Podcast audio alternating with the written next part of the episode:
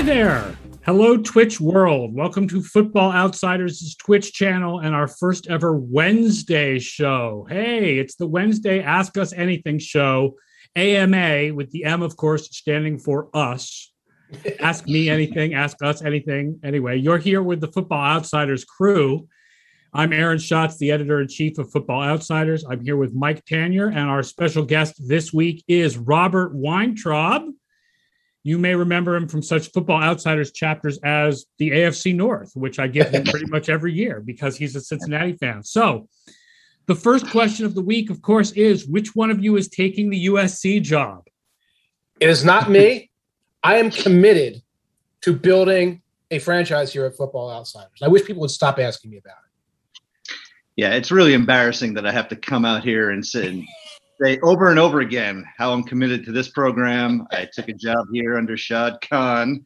Uh, he promised to build us all an infrastructure that we can be proud of and the people can be proud of. So uh, I am not going to Southern California anytime soon. Thank It you. is absolutely amazing that we are in the middle of September Yes. and we already have Urban Meyer being asked if he's planning on leaving the Jacksonville Jaguars. Like, Yeah. it is really early for that. I still have to mow my lawn, and we're already in this storyline. I made a joke a couple weeks ago about how they're burning through plot there in Jacksonville way too fast. They won't be able to get through a season, and this is a good example of that. Yeah, it's it's very Game of Thrones esque, isn't it? It's like expect it to last until episode ten, and we're on episode two, and already the whole thing is turned upside down. But I mean, I think Vegas has it as the over under of what it was one year that he would Mhm. last in Jacksonville. Now it's what six weeks, eight weeks, Six- something like I guess some some places have him now as the leader and first coach to be fired. Other places have Matt Nagy as the leader and first coach to be fired. Yeah, if, if Well- fired is the requirement, then I would go with Nagy. If it leave, exit, resign, then I'm I might. I don't know because I think Meyer will last until December. He's going to want this. He's going to want to look like he's really trying, and he's going to want this like long range of jobs in front of him before he makes a decision. But uh, still, I'd be I'd be leaning toward Meyer too. You know, one thing about that is if you watch the video, and everybody, if you're watching right now, the video is just on your Twitter feed 37 times. The person asking the question is obviously like a Jaguars employee, and it's Yeah. like spoon feeds softball the question in such a way. So it's all scripted at this way. They're already scripting it to make sure, okay, Urban, so you know how to hit the home run on this question. Here's how it's going to get asked. It's going to be soft, and it's going to put you in a position to look good in this interview. If only they could spoon feed him game plans that might actually work on Sunday. It'd probably help. You know, Uh, I'm not as shocked as everybody else is by Houston winning the game and looking good. Oh. Houston has a bunch of professional players. Like, you know, we talked about a lot in the preseason. The idea that Houston was sort of like an expansion team. Like they had a lot of these guys who are just slightly below average. And Jacksonville is a young building team. It's it was not like the biggest upset in the world. And it certainly doesn't mean Houston is way better than we were all expecting. No, no. No. I mean, I, I picked Houston to have the number one overall pick come next April's draft. However, that is certainly the case. It's just a matter of time, though, until somebody stabs Tyrod Taylor in the lung again and he has to give up his. So it really becomes, you know, uh, uh, for me, at least in Houston, obviously a lot of that uh, sort of preseason joke fest was based around their uh, their purity tests in the front office and and Ooh. the various Deshaun Watson uh, debacle. But you know, yes, they have players. I just don't think they have a ton of depth, particularly. So we'll see how long uh, their professionalism lasts. But there's no question uh, they were much more suited to win on opening Sunday than the Jaguars were, no doubt. The Jaguars came out and were like lined up incorrectly. uh, The first snap, they had 12 men in the huddle. There's all these things that just indicate you haven't been practicing right. And that's, you know, like, oh, you're making fun of Urban Meyer. It's all narrative. He's got Schottenheimer and everything there. They look like they hadn't really like figured out the basics of practicing and lining up. And that that feeds everything else that all the other problems they were having. And I'm- there was also. I'm sorry. I just wanted to make a quick point that you know they wanted they talked a lot in the uh, you know the training camp about giving Gardner Minshew all those reps with the first team Yeah. and how they were sort of building up his trade value and everybody's like, "Ooh, brilliant move! They could get something for him now." But it, I think it showed in Lawrence's certainly his early performance in that game that maybe he could have used a lot more of the first team reps in practice and in training camp and uh, didn't quite appear to have the total grasp of what he was doing out there, even beyond all the uh, what Mike referred to, the general chaos going on, on around him. I mean, I think he recuperated as well as he possibly could, and that Yeah. doesn't take anything away from his obvious great prospects. But uh, it did seem like they did him a little disservice in terms of training camp by giving Minshew all that run. Yeah. The i the i- the idea uh, that Lawrence was going to ever not be the starting quarterback was so ridiculous that we were all laughing at it at the time, but th- there were real implications on the play on the practice time there. Yeah, you can see. I mean, he didn't have good timing with the receivers. Balls were going through receivers' hands. Guys were dropping balls. They didn't have the reps that he should have had with the starters, which I think would have cleaned some. I don't think it gets them a win. I don't think it make a big difference this season. But they're not as prepared as they should be coming into week one, and, and that's not ideal. So which Yeah. do you, which vibe do you guys get from Urban Meyer? Do you get the Bobby Petrino vibe or the Steve Spurrier vibe? Rob, Uh, yeah, he's he's way too tightly wound to be Steve Spurrier Yes. in any capacity. Uh, know, remember, this is a guy who had to leave uh, Florida not just one step ahead of the posse and the law, but also because his insides rebelled against him. Right? I mean, Mhm. yeah, he doesn't give me too much Spurrier vibe. There's definitely some elements of Petrino Yeah. and uh, and of Nick Saban, uh, both you know guys who took a look around sort of halfway through their NFL sojourn and said, "Not what I signed up for, gents. yeah, Check you later." It's like uh, the last Grease. You know, he hops into the uh, the convertible with Olivia. He's like, "So long, suckers." Uh, Yeah, exactly. It's always it's always funny that the song is singing "We Belong Together" while John Travolta and Olivia Newton-John are like, "I'm out of here. See ya." That's a whole nother story. That's a different Twitch uh, podcast, whatever we're doing here. Uh, Great yes, movie so musicals with Football Outsiders. no question. Yeah, he he definitely urban to me is you know for all he can say at a press conference a billion times over he's not going anywhere and and it's possible that USC in and of itself is not the job for him. right. Uh, you know, Florida State didn't exactly uh, show out too well in the second game of the season, and there's already buzzards circling around Mike Norvell down there in Tallahassee. I could see that, or certain other gigs that open up. You know, they always do. Um, but yeah, I, I don't think anybody, would, as we've been talking, and as everybody in Vegas agrees already, it, it would not be any kind of shock that Meyer ditches that that experiment either at season's end or even before. Yeah, Spur- Spurrier would be golfing right now. Spurrier would be like, oh, you know what? It's 107 Eastern time. Time to hit the links. You guys go do what you want to do. This is more the Petrino vibe. Yeah. He'd be So this- shirtless too, I think. Yeah. This is our Ask Me Anything show. So I want to invite people who are watching to ask questions. We've got a few kind of uh, loaded up. But the Yep. first thing we should talk about, since we have Robert on the show, is Cincinnati winning in week one. So you watched that game probably a lot more than Mike or I did. I was busy watching Pittsburgh Buffalo. Yeah. Uh, what were your takeaways? What went really well for Cincinnati? What do you feel good about coming out of that game? What do you think was more about Minnesota having problems than Cincinnati being good? What were your takeaways?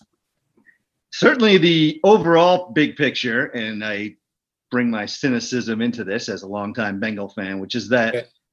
So much went right. I mean, if you had to draw it up ahead of the time and the weeks coming up to the game, you'd say, what do you want out of that opener? You want obviously Joe Burrow to come out healthy and look the way he looked as a rookie, and for the most part, he did. You want him to hit a big bomb, LSU style, to Ja'Marr Chase and not have Chase drop any balls. Mission accomplished. Uh, you want the offensive line at least to look coherent, which they did for the most part. They did give up five sacks, but a lot of that was was Mike Zimmer magic and conjuring free runners, not necessarily the guys getting pushed around, which I think uh, was an important step, at least baby step. Uh, you want Joe Mixon to run for over 100 yards. You want the defense to show pressure on their own on the quarterback and, and make critical turnovers. And you want our rookie kicker, future 10 time All Pro Evan McPherson, to uh, hit a 50 yarder and a game winner for the first time in his career. I mean, they checked every box. And yet, they almost gave the game away Yep. in typical Bengals fashion and, and had to go to the very last snap of overtime to win. So, you know, a very much a mixed bag.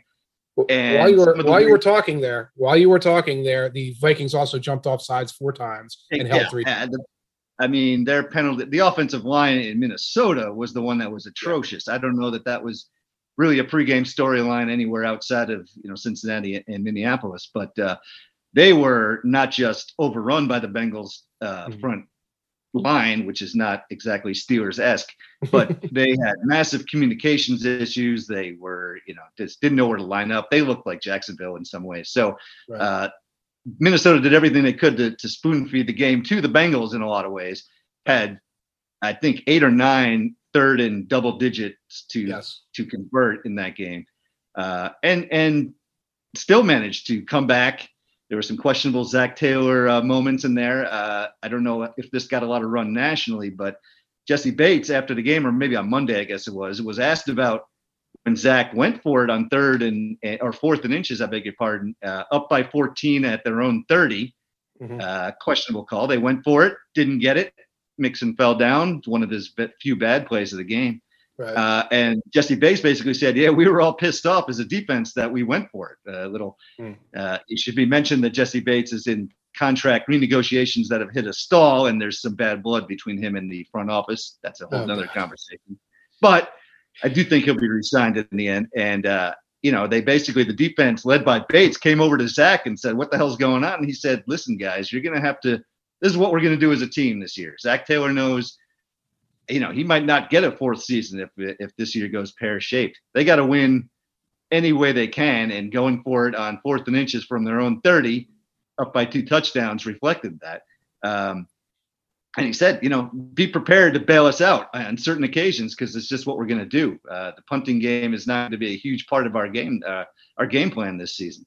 So there was a lot of things to certainly question. A lot of Bengals, typical same old Bengals, as people would say, involved. Uh, and the big picture, though, is they actually won the game by hook or by crook. They found a way. That's that's something they found a way to lose. That's a game they have lost consistently with Taylor, and even before, but certainly with Taylor.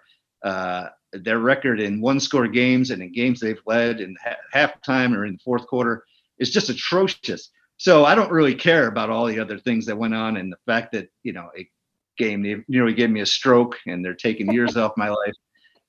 They won it.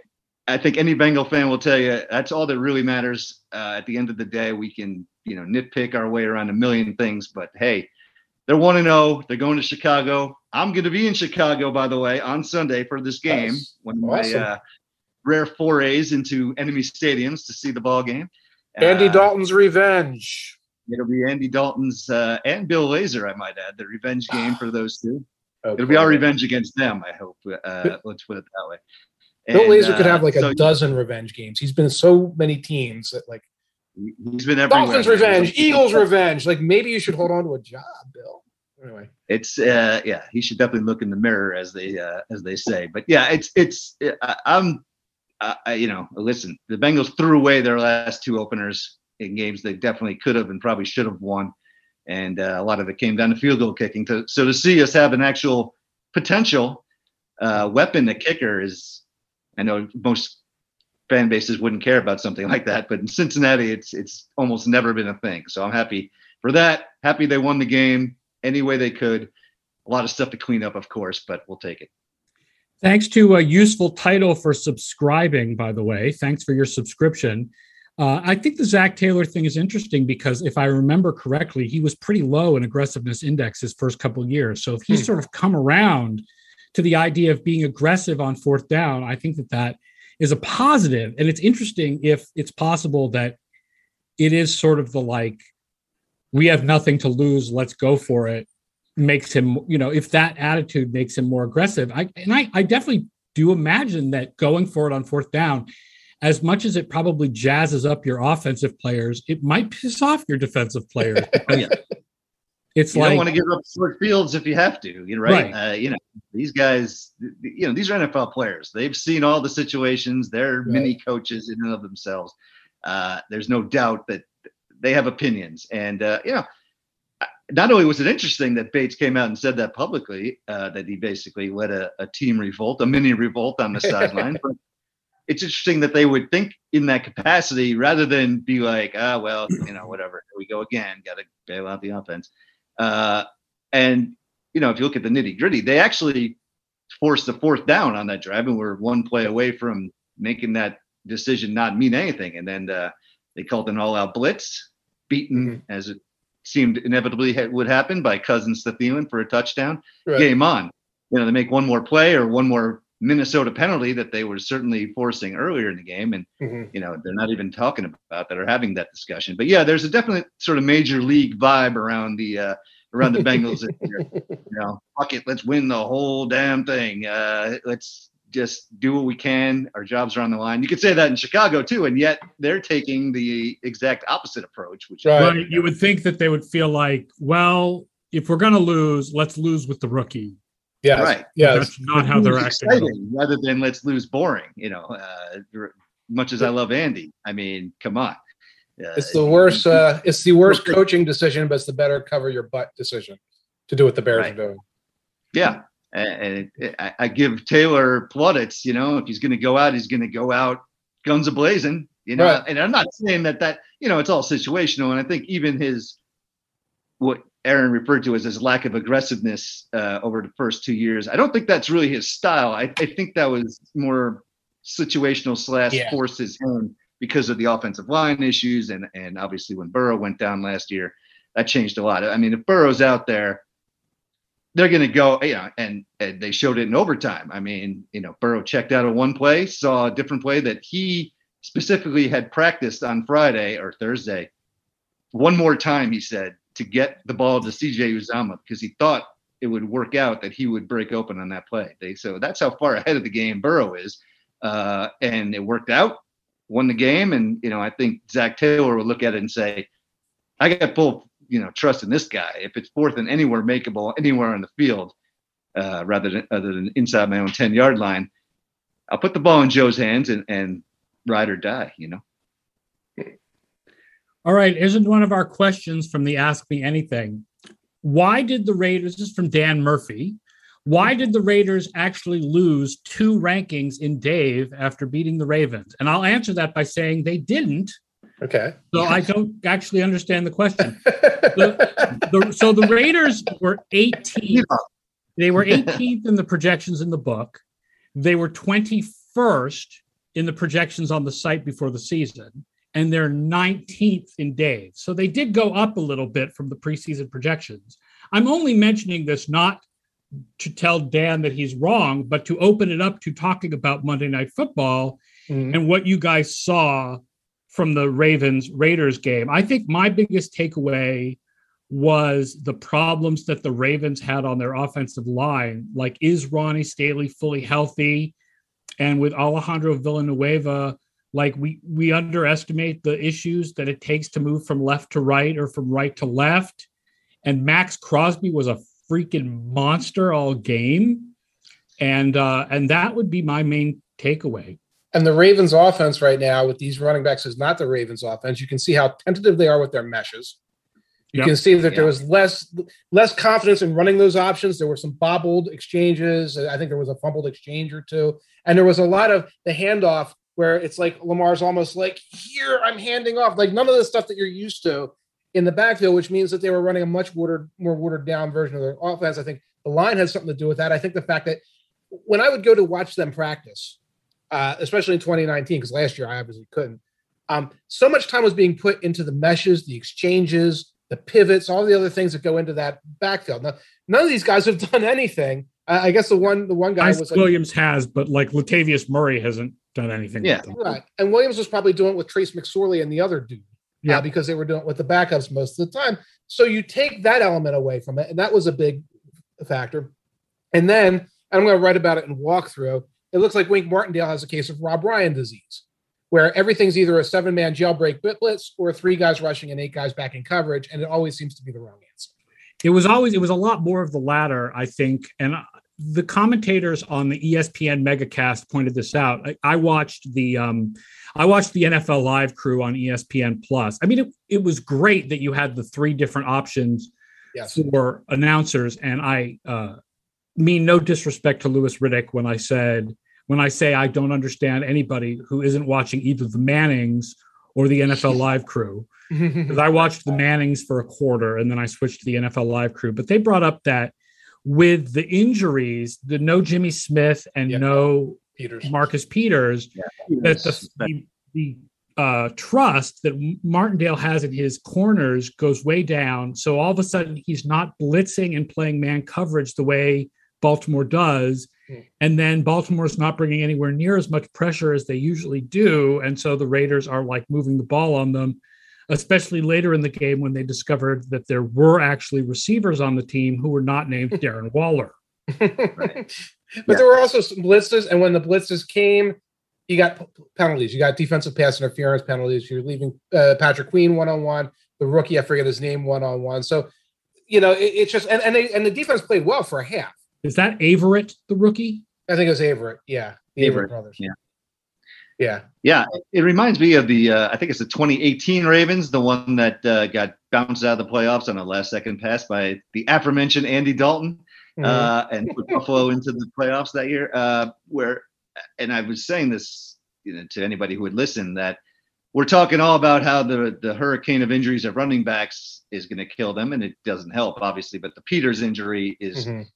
really going to affect how they play uh, uh, in so many ways. And now, and you can see it. I mean, they're very prone to not just big plays and not just you know getting beat on their blitzes, and it's just a lot of communications issues back there. Or Peters was a guy you didn't have to really in, explain anything to. He he could de uh, he could diagnose almost instantly. He gets very little credit for his defensive football smarts and that's a guy they could really ill afford to lose. They still have good players on defense, obviously, but you know the, their pass rush is is is created not you know not because of winning one on one battles a lot. They're they're really finding ways to get uh, creative to to get to the quarterback, and that's been true for a couple of years now. They you know even uh, without Matt Judon now, they're they're even more susceptible to having to play that way. And you, play that way without shutdown corners Mhm. that's really difficult. And, and they came into the season thinking this is what we're going to do. Our strength, you know, it's the age old discussion about what what makes a good defense, pass rush or good coverage, right? And in this case, the Ravens, due to personnel mainly, said, all right, we're going to do it by coverage and we're going to scheme up front and we're going to find ways to buy enough time for our guys to get to the quarterback rather than, you know, have our quarterback cover up our pass rush rather cover up for our secondary and once you lose Peters right at the beginning, that that puts a real wrench in that entire uh, you know kind of overall holistic strategy. So they they got some issues, and Peters is not replaceable. You know the running backs at the end of the day, they'll find ways uh, Right. to improve their mesh points and and work on that in practice. Greg Roman will tell you it's it's a very timing based offense, and that that'll improve theoretically, and, and Lamar will make things happen. When they don't, they'll they won't be blown out but they're going to give up a lot more points and be vulnerable late in games a lot more than they have been the last couple of years. I wonder if the mesh point thing is the reason why they ran so few designed runs with Lamar Jackson, Yeah, right? so It was sad. mostly scrambles in this game from Lamar Scramble. Jackson, and that's not his game. Right. Right. There didn't seem to be a lot of option options put in there and a lot of more Right. more, more under center. He's under center for a big chunk of the first half and going going back and it looks like they're running like Sean McVay type stuff and it's it's not what they they are not who they are. Uh, and I think it limited them particularly like in the first quarter first half when they couldn't sustain their drives.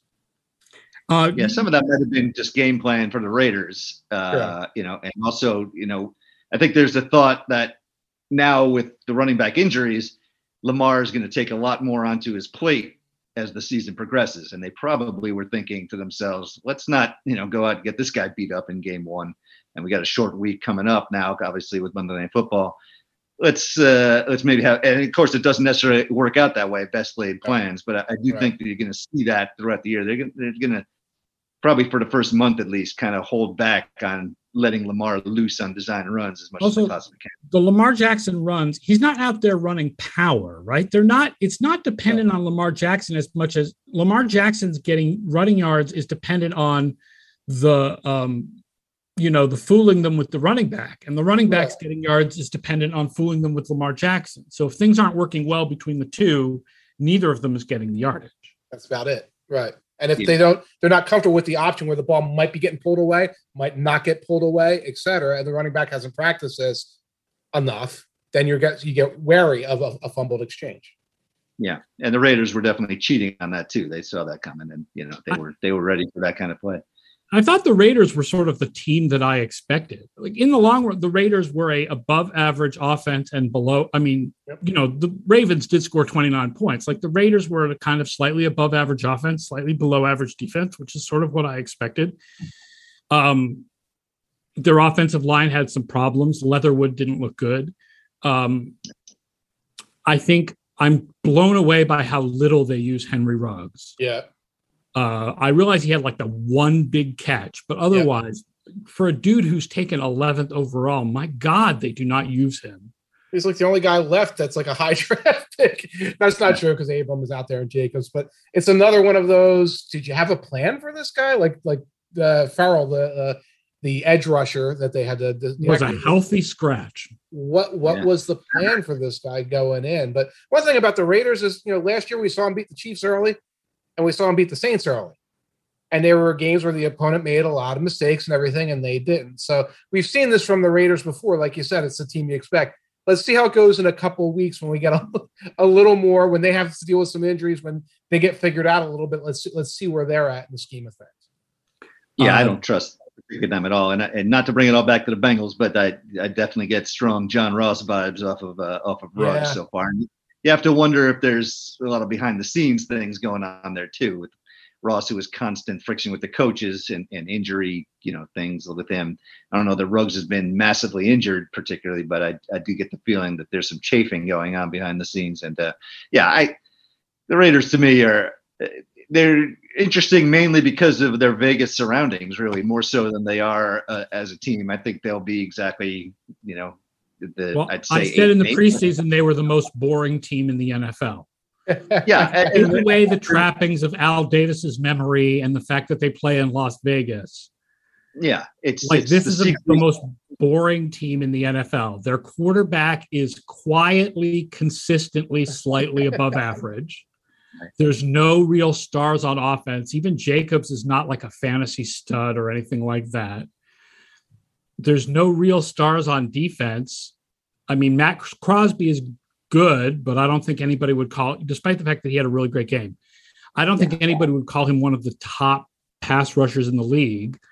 Um, even the Carl Nassib story, which a few years ago would have been a much bigger deal than it is now, is now kind of like we all just accept it. So it's not really changing the boringness. it's a good it's a good thing it's a good thing mm-hmm. right? That that's not yeah. that doesn't make them more exciting. Yeah, yeah a, a, a, gay dude but it doesn't it doesn't make them more exciting. They're really boring. Like yeah. they're no, just a really boring team.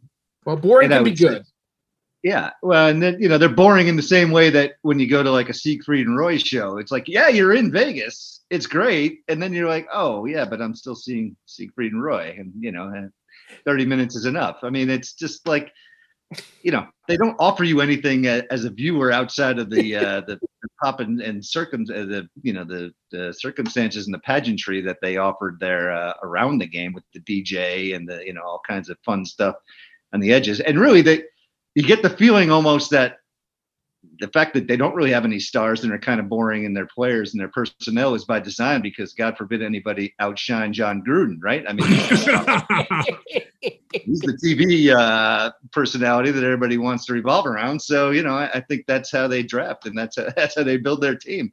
A lot of mm-hmm. blandness. And uh, I'm actually know, Carl- going. I'm going to Las Vegas in November. That's nice. Nice. I haven't been on vacation in two and a half years. We're taking a mini vacation, and I happen to be going the weekend that Kansas City plays the Raiders in the Sunday oh, night game. That'd be fun. my plan is to go to Allegiant Stadium and find out what all the hoo ha is about. Yeah. It's good uh, because for you, it's like yeah, you're getting out of Massachusetts when it's going to be like 10 degrees and the sun's going to be setting at like whatever, 4 or whatever. Yes. But yeah, but the, the, way Rob was describing it, it's like, hey, the guys will be like, hey, you want to go to Vegas? Want to go to Vegas? Like, I'm going to sit in a bar and gamble. I can sit in bars and gamble in Jersey. What's the appeal now? Uh, well, so, you can't sit in bars and gamble in Massachusetts. We are still sports gambling is still not legal in Massachusetts.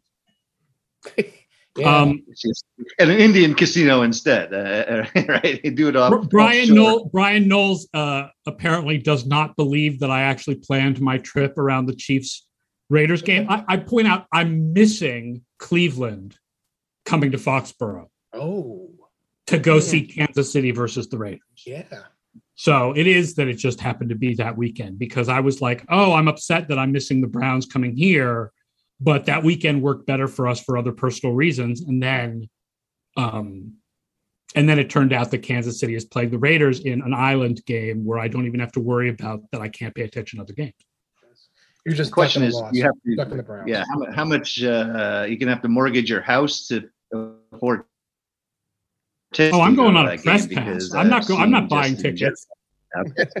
Okay, uh, well, I didn't know if you were, you know, bringing along the uh, the better half there. Oh know, no, uh, no, she'll she'll she'll be playing slots or something. You'll be losing all your money in the casino while you're on the press pass. I understand. Right. Got it. Sir, Sir Crayon asks, uh, have we discussed our NFL picks methodology, especially early in the year? The answer is that my picks early in the year, which by the way were horrendous in week one, absolutely horrendous, three and 10, and I am embarrassed, uh, are based on the preseason projections for week one. They're based on DAVE ratings early in the season. So we still incorporate the projection a lot into the picks. Um, rather than leaping to conclusions and really basing things heavily on week one DVOA. Right. Uh, and I think that that's the way to go. I was surprised when ESPN, Seth Walder tweeted out their FPI and they had the Packers drop to 17th in the league in FPI. Yeah. Does any, like, despite the fact that they got keelhauled by the Saints, does anybody right now believe that the Packers are a below average team? Not me. Rob? No, I mean, I, that's uh, it seems like a clickbaity thing to do. To be quite frank, I mean, it's uh, not. I know. I know the people who design It it, and it's it's fair not. enough, They're trying to be as accurate as possible. Right. I, it no just way they- felt to me like it really over. It really over. Um, over over uh, weighted week Yeah. one, and of course, this gets to another question we have from Stacy Langen for the Ask Me Anything, which is why do all the teams in the NFC North suck? And the answer, I think, is I don't think the Packers do suck. Right.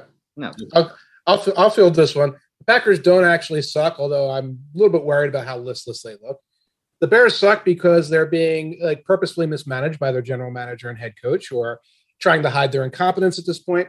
The Vikings don't understand what uh, what return on investment and cost benefit analysis works, so their plan for everything is to spend more money on their veterans. And now they have built a team that's actively bad but very expensive, but they don't realize it because all the guys have track records of being pretty good. And the Lions suck because they are rebuilding right now and they don't have any players. That's there it is. I mean, I still, I still, I think, am higher on the Vikings than you are. Although I was surprised, I thought that our Vikings projection was going to be higher than the market, and it mm-hmm. wasn't.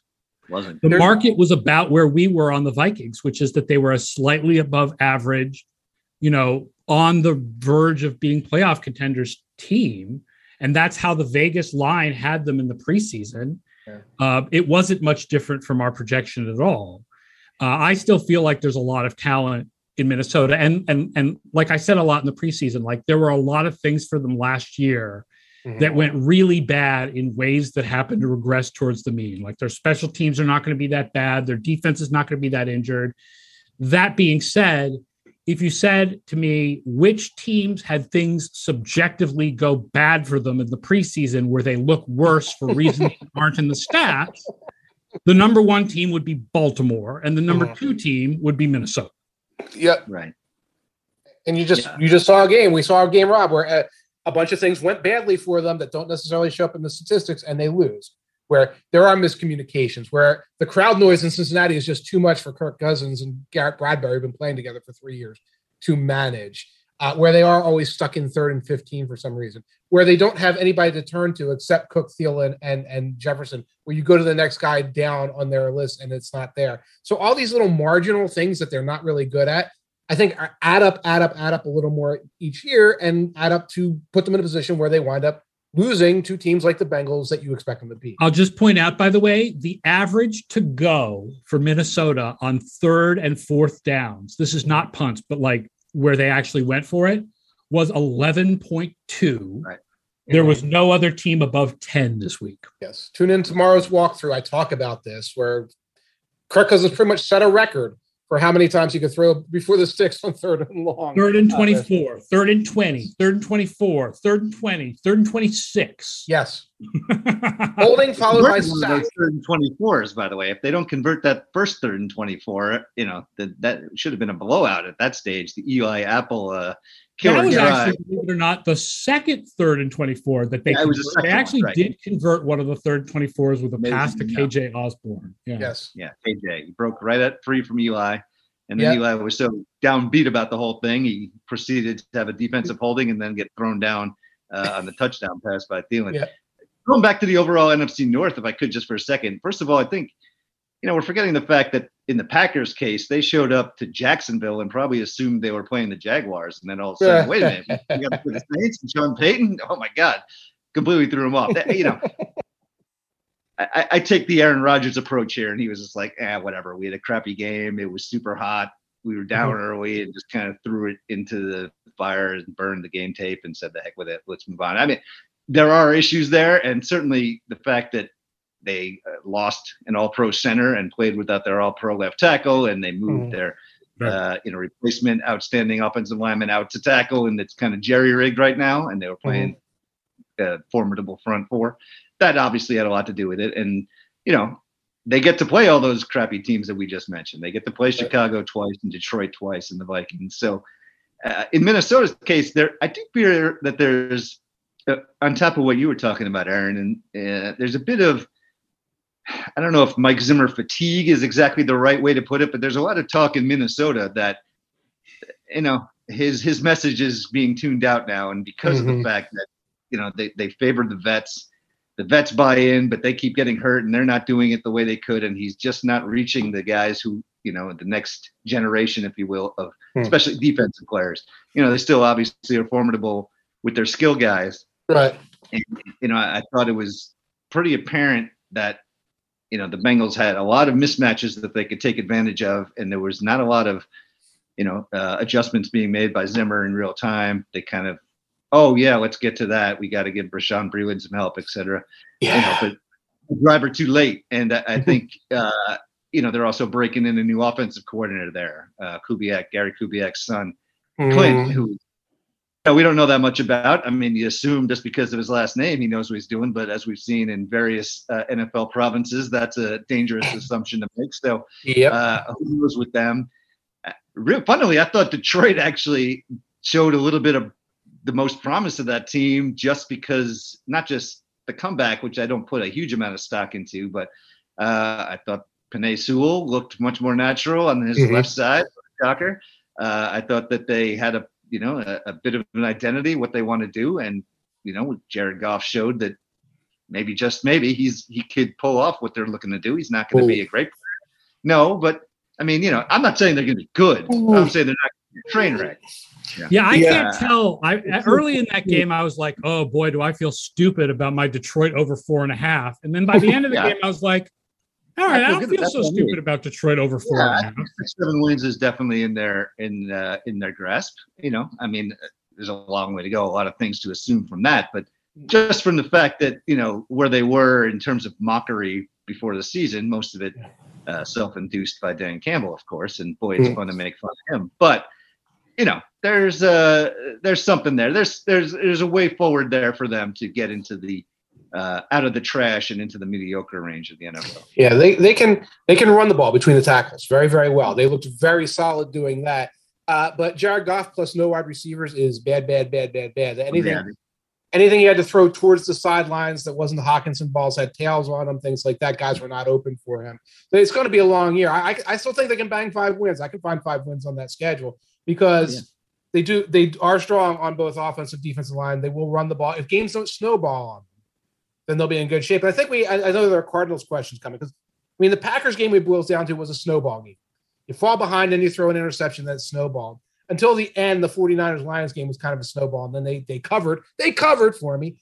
Um, but that Titans Cardinals game, the reason why it is so lopsided is because it's a snowball game. You take a lead, this team that wants to be super balanced, wants to run the ball, falls behind, and then they're put in a position where you know they can't protect the quarterback and you're given a short field, et cetera, and it creates this big route. Yes, Eric Zembeck says, "Are the Cardinals that good or the Titans that bad? Maybe a bit of both." And one of the stats I've seen around is that the Titans ran almost no play action in that game, mm-hmm. which is such a huge change.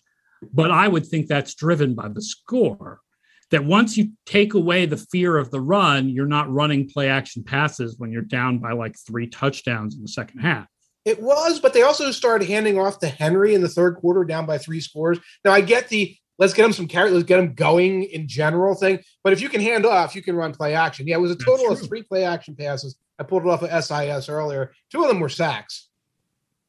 Yeah, um, and, and, Chandler. Jones just demolished their game plans. I feel like you know, and the yeah, it, they, and then they went to. I saw another stat where they played almost no tight ends in the game and just went three wide pretty much the entire uh, the second half. Some of that is game script, obviously, but I, I think there's sort of, uh, you know, we're assuming they're going to play just like Arthur Smith played, and uh, you know that that's probably not the case. They'll probably do some things differently, at least a handful of things. Uh, not that they won't get Henry the ball, but they'll do yeah. some other stuff. They um, might want to yeah, fake a handoff once in a while. They may want to try that as a exactly. In case of confirming your priors, I mean, I said yeah. in the preseason one of the reasons that the Titans were down in our projections was new offensive coordinator, and you don't know if new offensive coordinator will do things the way old offensive coordinator did. Right. And after week one, that's one of everybody's big worries: is okay, uh, how much does the change in offensive coordinator mean? Yeah, and that was there was a lot of first down handoff to Henry. I didn't check the boxes. I didn't look at it like if it was eight man, but handoff to Henry first down. Not a lot of play action there. Like you said, part of it was scheme dependent in the second half. Uh, that where you're down by three touchdowns and you're taking guys out. It, it, this was not a game plan that I looked at and said, "Oh my God, this guy has really figured out the best use of his personnel." Yeah, I think we've talked about it in, in previous football outsiders almanacs, at least anyway. But there's obviously a difference between new offensive coordinator because the old guy got fired and you want to upgrade from what he was doing yep. versus losing your offensive coordinator because he gets a head coaching gig and he was so good and you're trying to live up to what he did without you know blindly following uh, his footsteps. And you know that that certainly takes a while to work out in a lot of cases. We obviously don't know yet what that's going to work out here. Uh, when you were talking about all the uh, two things i just want to quickly mention. First of all with the chandler jones uh, game that he had I definitely like the Taylor Lewan tweet of shame. and I think that should be a, a, weekly thing. Like the guy who had the worst performance all week should be forced to tweet out, God, uh, thank you, uh, opponent, for making me look like a complete JV player uh, and ring the shame bell again, like Games of Thrones, Game of Thrones. You know, just have that part of, part of the NFL landscape. I really, I really enjoyed that. Uh, but mentioning Arthur Smith and Mike, you were talking about how the snowball games happen. I, you know that Atlanta game I saw some of, and that was a game that was really strange in that that's the Falcons are not a team that's looking to run the ball. You know, I know that Arthur Smith is coming in there and trying to bring his precepts from the Titans, but obviously, yeah. given their scheme, they want to throw, and they look great for two drives. And you could just see they had to settle for three in the red zone. Mm-hmm you know Tennessee had been a good red zone team, and that hasn't moved over yet to Atlanta. And uh, you could just see the life go out of them. And of course, right. with that offensive line, yeah, they, were just they, they they just gave up. They're like, we're not going to get Matt Ryan killed in Week One in a game that we have no chance of coming back. And boy. Uh, for disappointing debuts, you know Arthur Smith is is the son of Fred Smith, the uh, head of FedEx, and he had to be like back to the early days of, you know, I guess they did their first, uh, you know, first days right there in their own uh, living room and trying to send out these packages, all going to the wrong addresses, and you know, people returning mail. This guy doesn't live here anymore. I mean, it was that much of a debacle in Atlanta, and they've already given up locally here. I live in Atlanta, and people are already just punting on the season completely. It's like, oh, we have no offensive line. We're yeah. playing the Bucks this week. We're going to get murdered, and it's just like, uh, when, when, does the Hawk season start? Uh, is UGA going to win it all, that kind of thing. but the Falcons are a non-entity already in Atlanta. Matt, Matt Noskow actually says not to be one of those WIP callers, but is there real hype around the Eagles? how much was the Eagles are better than you think, and how much was the Falcons are worse than we thought? I had a guy. I was in a bar, and because uh, because I'm watching, I'm not drinking uh, Edge Sports. I'm watching multiple games. Uh, and, and he's. I heard a guy say, "You know what? This team has a, has a February feel to it." These Eagles have a February feel to it. So that WIP caller Matt Noskow, yeah, there's already that going on here in Philly. Now I don't know how many people are like that, but what there is, I mean, what I would say is there's genuine enthusiasm now. Nick Sirianni has flipped the script.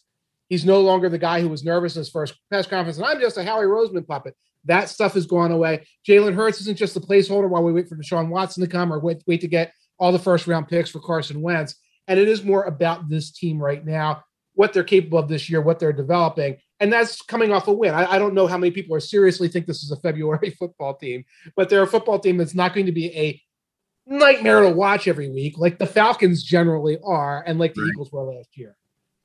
Yeah, I mean, I February dark and cloudy with a chance of sleet. That's to me is a February feel, and not necessarily good things, but okay, whatever, was, whatever gets was, that guy through the day. It was two dollar Miller Lights. I mean, yeah. I'm San Francisco this week. I mean, if we go with the idea that we still learn more from preseason projections than we do from week one. Mm-hmm. I mean, San Francisco is a three and a half point favorite, and the Football Outsiders picks really like San Francisco with only three and a half points. Yep. Yep, still three and a half points. I kind of like I kind of like San Francisco there too.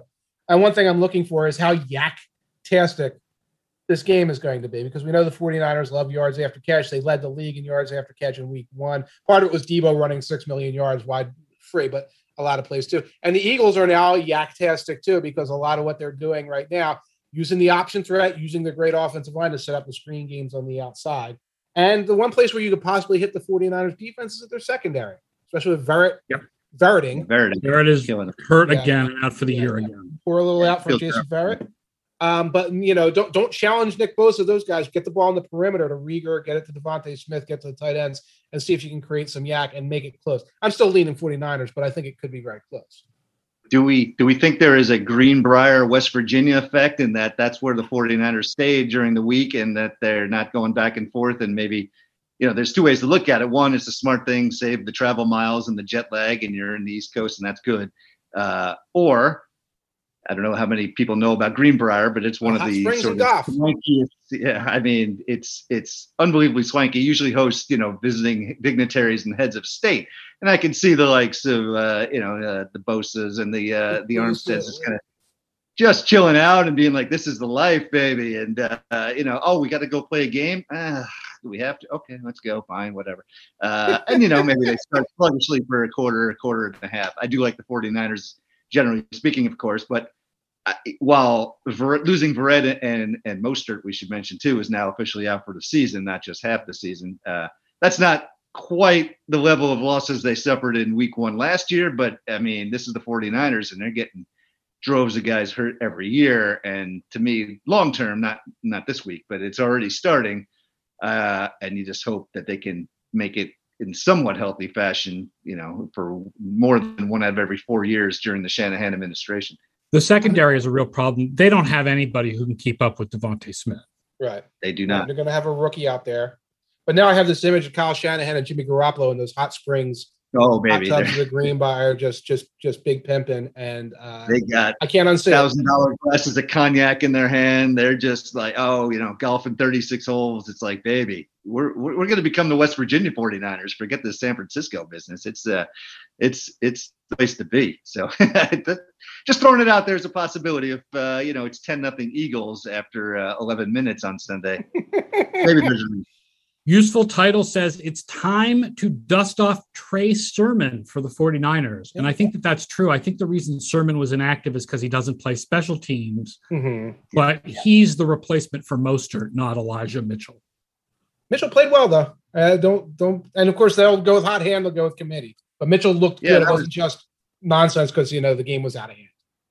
No, I, that was a Shanahan. I could make anybody in the backfield look good kind of flex, right? I mean, him and his dad have been doing that forever, and I, no doubt Sermon's going to have an impact this season uh, at some point. If it's not this Sunday, he'll be out there and he'll be good, no question. Brian Knowles points out our backcast projections liked Mitchell more than they liked Sermon. That's right. It's true. Right. Yeah. So, wait and see. Yeah, wait and see. Here's a question from Seth Vanderpool. He asked over Instagram Do we think that the Lamar Jackson, Patrick Mahomes play style as quarterbacks will become more popular in the future? I'm trying to think of, first of all, what makes those two similar. I guess it's throwing yes. off off um, platform, right? right? Like throwing sidearm and like while falling down. And I mean, because Mahomes doesn't do the planned runs, he doesn't do No. the design runs the way Lamar Jackson does, but they both will like vary their arm angles and throw while scrambling a lot. And I mean, I, yes, I think that that's more popular in the future. I think that the Mac Jones pocket passer is you know, there's going to be less guys like that, and there's going to be more guys who run around. I mean, Herbert can run around, and Lawrence mm-hmm. can run around, and uh, Fields can run around, and most of the young quarterbacks can run around. And Fields is a big, lots of platforms on his arm. If you go back and look at him in the preseason, he's throwing three quarter arm. When he's on the move, he can deliver the ball accurately from a diff- lot of different angles, and that's part of it. But yeah, they're very different quarterbacks. But you got you to point out Mahomes is in a different plane as a passer, two planes up from Lamar Jackson and a plane up from just about everybody else. So it's a very different things. But yeah, the idea that you're going to be a little more embracing a little bit more mobility, et cetera, that's been a continuum for the last 30 years in the NFL, and I, I think it's going to continue. Yeah, Mahomes is is sui generis. I mean, so much of what he does is just because of his baseball background more than anything else, right? So I mean, I don't even know if you can make that comparison, but yeah, the mobility is obvious. Although if you look at, you know, it's kind of dependent on who's coming out through the college ranks, I guess, and and the, Yeah. the high school studs.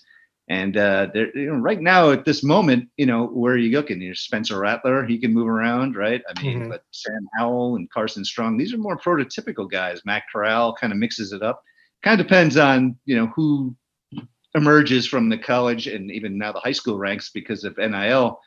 So many high school stallions, shall we say, are uh, are just blowing off even their senior year of high school and are, and are going to college football earlier than expected. Uh, we saw that with Quinn Ewers uh, going to Ohio State. So, you know, it, a lot of that question that I, I'm assuming he's talking about in terms of the more athletic, not necessarily the uh, you know the platform and the way they throw, but the athletic style of quarterback. Uh, I you know I, I think that's an advantage that will be certainly the NFL is looking to have. Question is, you know, how many of the quarterbacks that are NFL quality will come out of college and, and play to that level. Uh, Fields certainly is a guy who's going to be that caliber of player. I don't think there's any doubt about it. And we'll be asking questions about, uh, you know, who's the next Justin Fields coming out of college this time next year, I think. Jake Murray asks on Twitter, which NFL team is the Suicide Squad? Expected to die the moment they set foot on the field, but somehow they survive and even succeed. I'm I'm calling this one. Everyone wants to say the Texans because we were debating this. I'm going with the Arizona Cardinals, uh, in part because they're cobbled together out of random parts. Like there's no logical reason why you have J.J. Watt and A.J. Green and all these linebackers who are safeties who are defensive backs who are pass rushers on the team.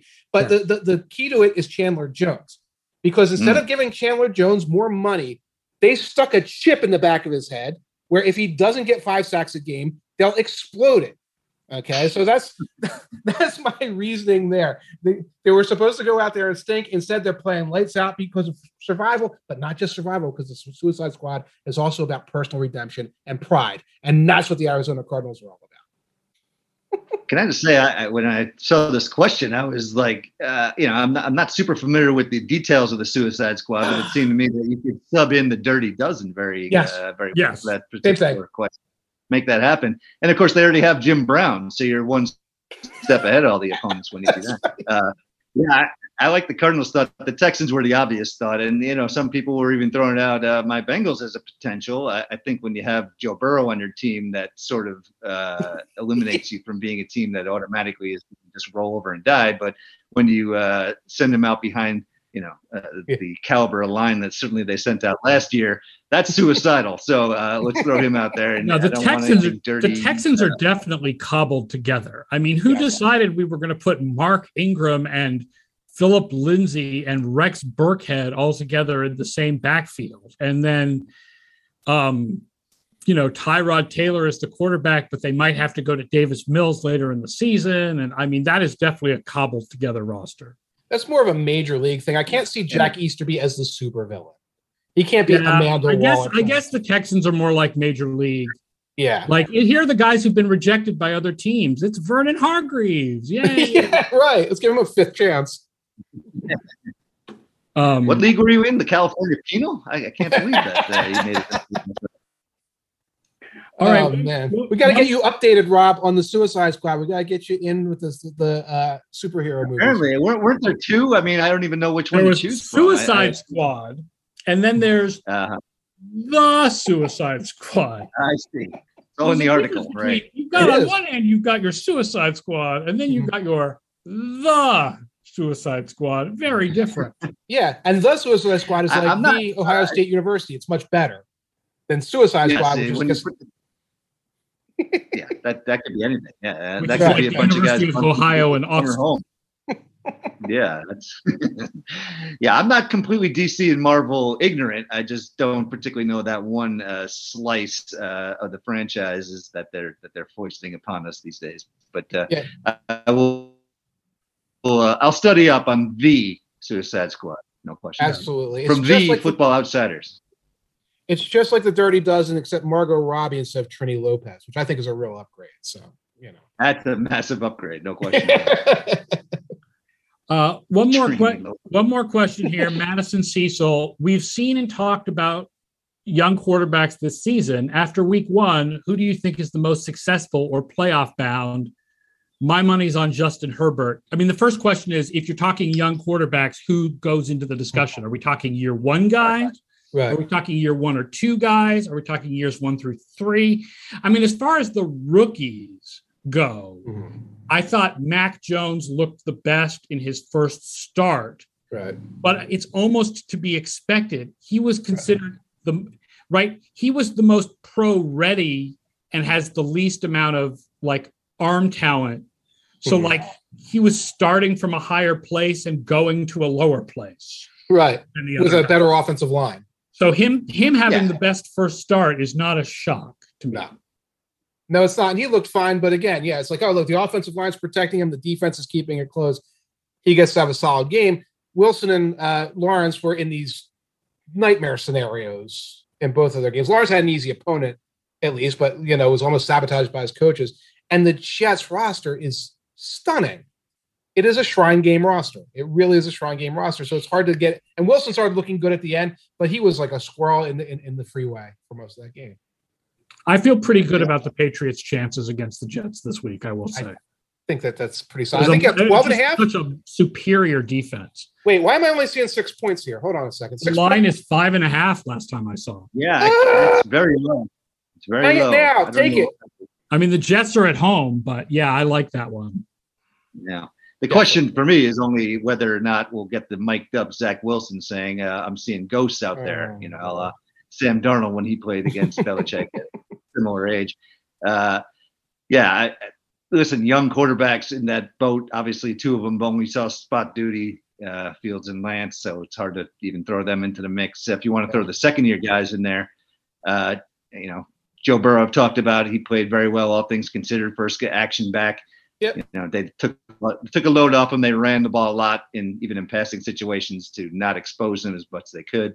Uh, but he's he's still he's still Joe Burrow. The anticipation, the timing, you know, Yeah. seeing the field, he knows what he's doing. There's no doubt. And Herbert was, uh, in some ways, even better. I mean, he he got you know a really clean pocket. I'll say that. I mean, Mhm. you know, Yes. that's Considering he was I mean- playing against Washington in particular.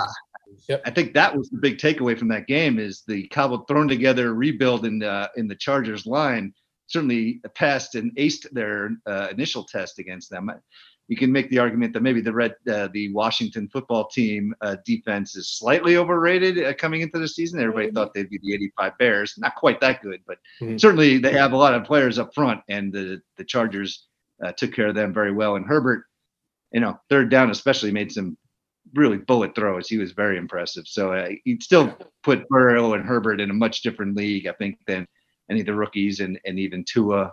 Uh, Right. Tua didn't show me a ton. They I didn't, I didn't see 100% that game, but you know, I will say statistically, Herbert was so good on third down that it does scream regression. Like he Hmm. was not good on Yeah. as good on first and second down, although some of that was the receivers, and he was phenomenal on third down, and it's not likely to continue.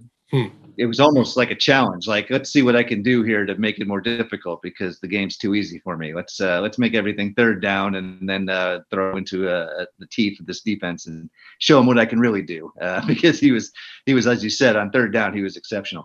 Um, did you guys? What did you guys feel from Tua? I didn't see a ton of the uh, Patriots Dolphins game. Did you feel like Tua took any step forward? He was the opposite. He really struggled on third down. Yeah. Two of their third down conversions were actually Jacoby Brissett sneaks. He definitely is like if it's a quick if it's quick stuff, he's really good. Yeah. If he's required to sit in the pocket and find his guy downfield, I mean, they had open guys. The Patriots secondary is definitely missing Gilmore uh, Mhm. that he wasn't hitting. Right. Yeah, they didn't have a plan on third and long. He didn't look good. Offensive line looked like it started to struggle and had to actually pass protect and all. So, and that's that's troubling because your second year you got weapons. You should be more capable in that situation. Yeah, from the little from the highlights I saw, Jaylen Waddle. He certainly looked like he was Yeah. uh, the player Yes, that was. he was open a lot against Jalen Mills, right? I mean, Yes. Jalen Mills is not an outside outside corner is not what he does best, but he's been forced into that by the Gilmore injury. You, you'll get the full experience because he made a play in the end zone. He had a pass defense. Fantastic play in the end zone. Yeah, yeah, that's it. You'll you'll be like, oh my god, he's getting beat, he's getting beat, he's getting beat, and then he's going to make a play in the end zone. Like, okay, randomly he like he rises to the occasion against the Falcons in the playoffs a couple of years ago, most famously. But that's kind of part of the the the, the Green Goblin experience with Jalen Mills.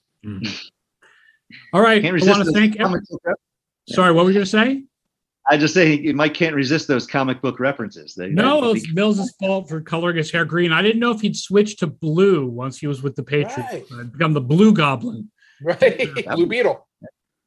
the Blue All right, Beetle. I'm gonna I'm gonna wrap it up here. Thank you so much to people who watched on twitch.tv slash FB Outsiders. Thanks to Robert Weintraub for joining us this week. Thanks always to Mike Tanier. Uh, we will be back with another show tomorrow.